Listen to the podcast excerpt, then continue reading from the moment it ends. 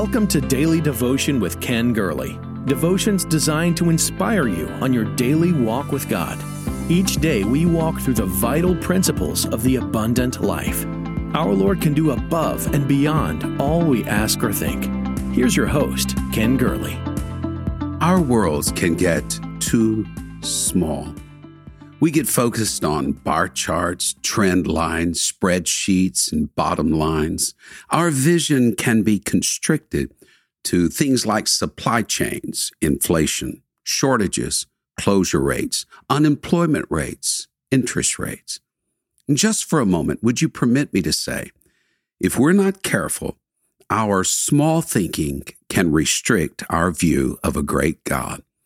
Our God will be put on a shelf like some insignificant souvenir from a trip we can't remember. Our God could become in our own minds way too small.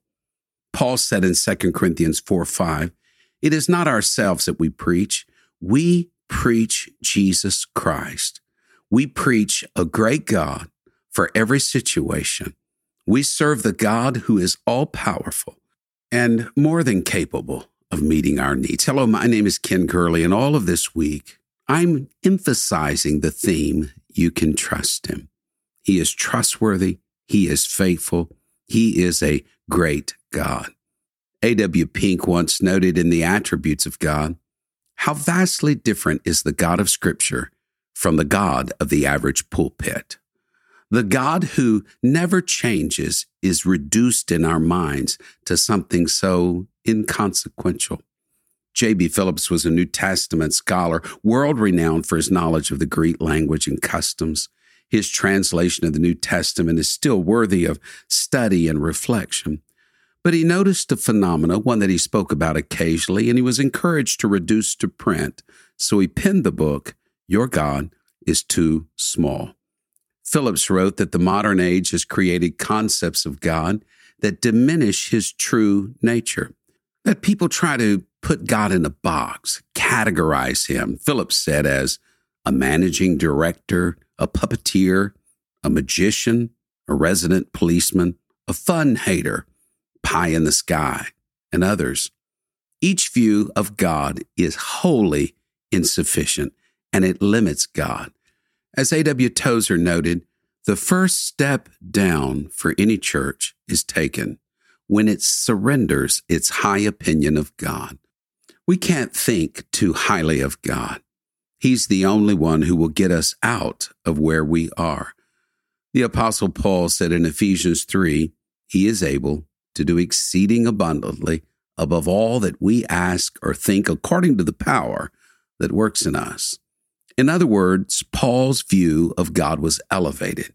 He was gripped by the greatness of God we should examine our view of God too big, too small, able, unable, merciful, merciless. Is he the almighty one or the anemic one? Oh, rest assured, he has always had all power, but in our minds and in our daily lives, we've diminished that power. We constantly commit the heinous sin of limiting the Holy One of Israel. Andrew Murray once warned us Beware in your prayer, above everything, of limiting God, not only by unbelief, but by fancying that you know what He can do. I sometimes think we try to make God so accessible, so attainable, that we create a God that bears no relationship to who He truly is. In the Chronicles of Narnia, C.S. Lewis tried to capture this. His Christ figure is the lion named Aslan. Here are three of the many descriptions of Aslan in Lewis's writing. In The Lion, the Witch, and the Wardrobe, Mr. Beaver is trying to describe what Aslan is like. Susan interrupts him to ask, Is he quite safe? Who said anything about safe? Mr. Beaver replies. Of course he isn't safe, but he's good. In The Horse and His Boy, the lead character Shasta becomes lost in a fog, and in his lostness, he senses a presence walking with him the boy confesses that lions have chased him. His invisible companion proclaims himself to be the single lion that Shasta has seen, the lion who comforted him, the lion who drove jackals from him, the lion who gave the boy's horse new strength, the lion who pushed his boat to a shore where someone could find him. In Prince Caspian, the return to Narnia, Lucy, one year older, makes a return trip to Narnia. And after a series of difficult trials, she happens upon Aslan in a forest clearing. She races to him, throws her arms around his neck, and buries her face in his mane. Aslan said, Welcome, child. Aslan, said Lucy, you're bigger. He said, That's because you're older, little one. Not because you are, I'm not. But each year you grow, you'll find me bigger. What great descriptions of our God. He's good, but he's not tame. He's the silent force marching alongside of us. And each year we grow, he should grow bigger in our lives. Is that scriptural? Is that the right view of God? Do you know that thinking this way brings great thoughts of God and great rewards for Him? Job 22 says, Now acquaint yourselves with Him and be at peace, thereby good will come to you. You may boast of your knowledge of the stock market, of your understanding of the intricacies of your chosen vocation or profession, of your grasp of human nature and what makes people tick. You may know more about politics and ideologies and philosophies the world over, but do you know the greatness of God?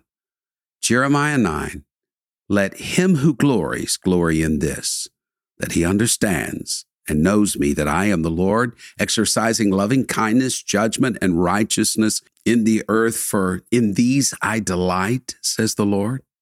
It's in his great high priestly prayer. Jesus said, And this is eternal life, that they may know you, the only true God, and Jesus Christ, whom you have sent. What are we doing? We are magnifying God and lifting him to his true stature in our lives. Do you remember when the Ark of the Covenant was lost on the battlefield? Eli's boys, Hophni and Phinehas, had taken the Ark into battle, and the result was the glory of God, this emblematic piece of furniture of his presence, was lost. The Philistines took the Ark and placed it in the temple of Dagon. The next morning, their idol, Dagon, the fish god, had fallen on his face before the ark. They stood the idol back up again. Aren't you glad you have a God, the true and living God, that you don't need to prop up? He doesn't need our assistance, but I believe in the idol factory of our own hearts. We need to see each and every concept, each and every object of worship, each and every relationship fall before the God who is able to do all things. As someone once said, today's world spells God with a small g and man with a capital M. We create a manageable deity, one who fits within our scheme of things and plays by our rules. But in keeping with the Aslan theme, modern deity has no teeth, no claws, and no power but human beings attempt to limit the one who has unlimited potential. We, you and me, the creature, are made in God's image, but we try to make God into our image. As Luther once said to Erasmus, your thoughts of God are too human. Think divine thoughts of God. Matthew Henry once said, There is an inexhaustible fullness of grace and mercy in God which the prayers of all the saints can never draw dry. Whatever we may ask or think to ask, still God is able to do more. So very much more. Open your mouth wide where He can fill it. Jesus can restore your finances and then some. Remember the five loaves and two fishes? Jesus can restore your health and then some. Remember how he healed the lepers? Jesus can restore your home and then some. Remember the Samaritan woman? Also, remember the admonition of J.B. Phillips in that small book entitled, Your God is Too Small. This is what Jesus revealed to the disciples. They said, We've worked all night, we've fished all night, we've caught nothing. But Jesus said, drop your net on the other side of the boat. Now they could have protested, but they did as he commanded. And the number of fish to hit that net was so great it broke the nets. Could it be? Could it be that our greatest miracle is just about a boat width away? It's just a matter of turning our perspective 180 degrees rather than limiting God and making him so small. We need to lift him up and magnify him because our God is able to do more than we can ask, think, or imagine. Don't think human thoughts about the divine. Let me just mention a few things here. Our God has resources.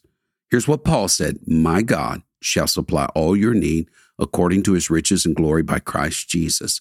Anyone listening to this right now, I want to give you that. My God can do that. Even if you limit him and don't think he can do it, he can. He not only has all resources, he has the strength. Paul said also in Philippians, I can do all things through Christ who strengthens me. When we lack strength, we can turn to the Lord who is our strength. Here's another thing God wants our joy to be full.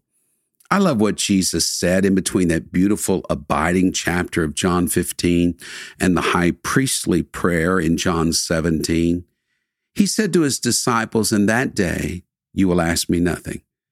I say unto you, whatever you ask the Father in my name, he will give it to you. Up till now, you've asked nothing in my name. Ask, and you shall receive, that your joy may be full.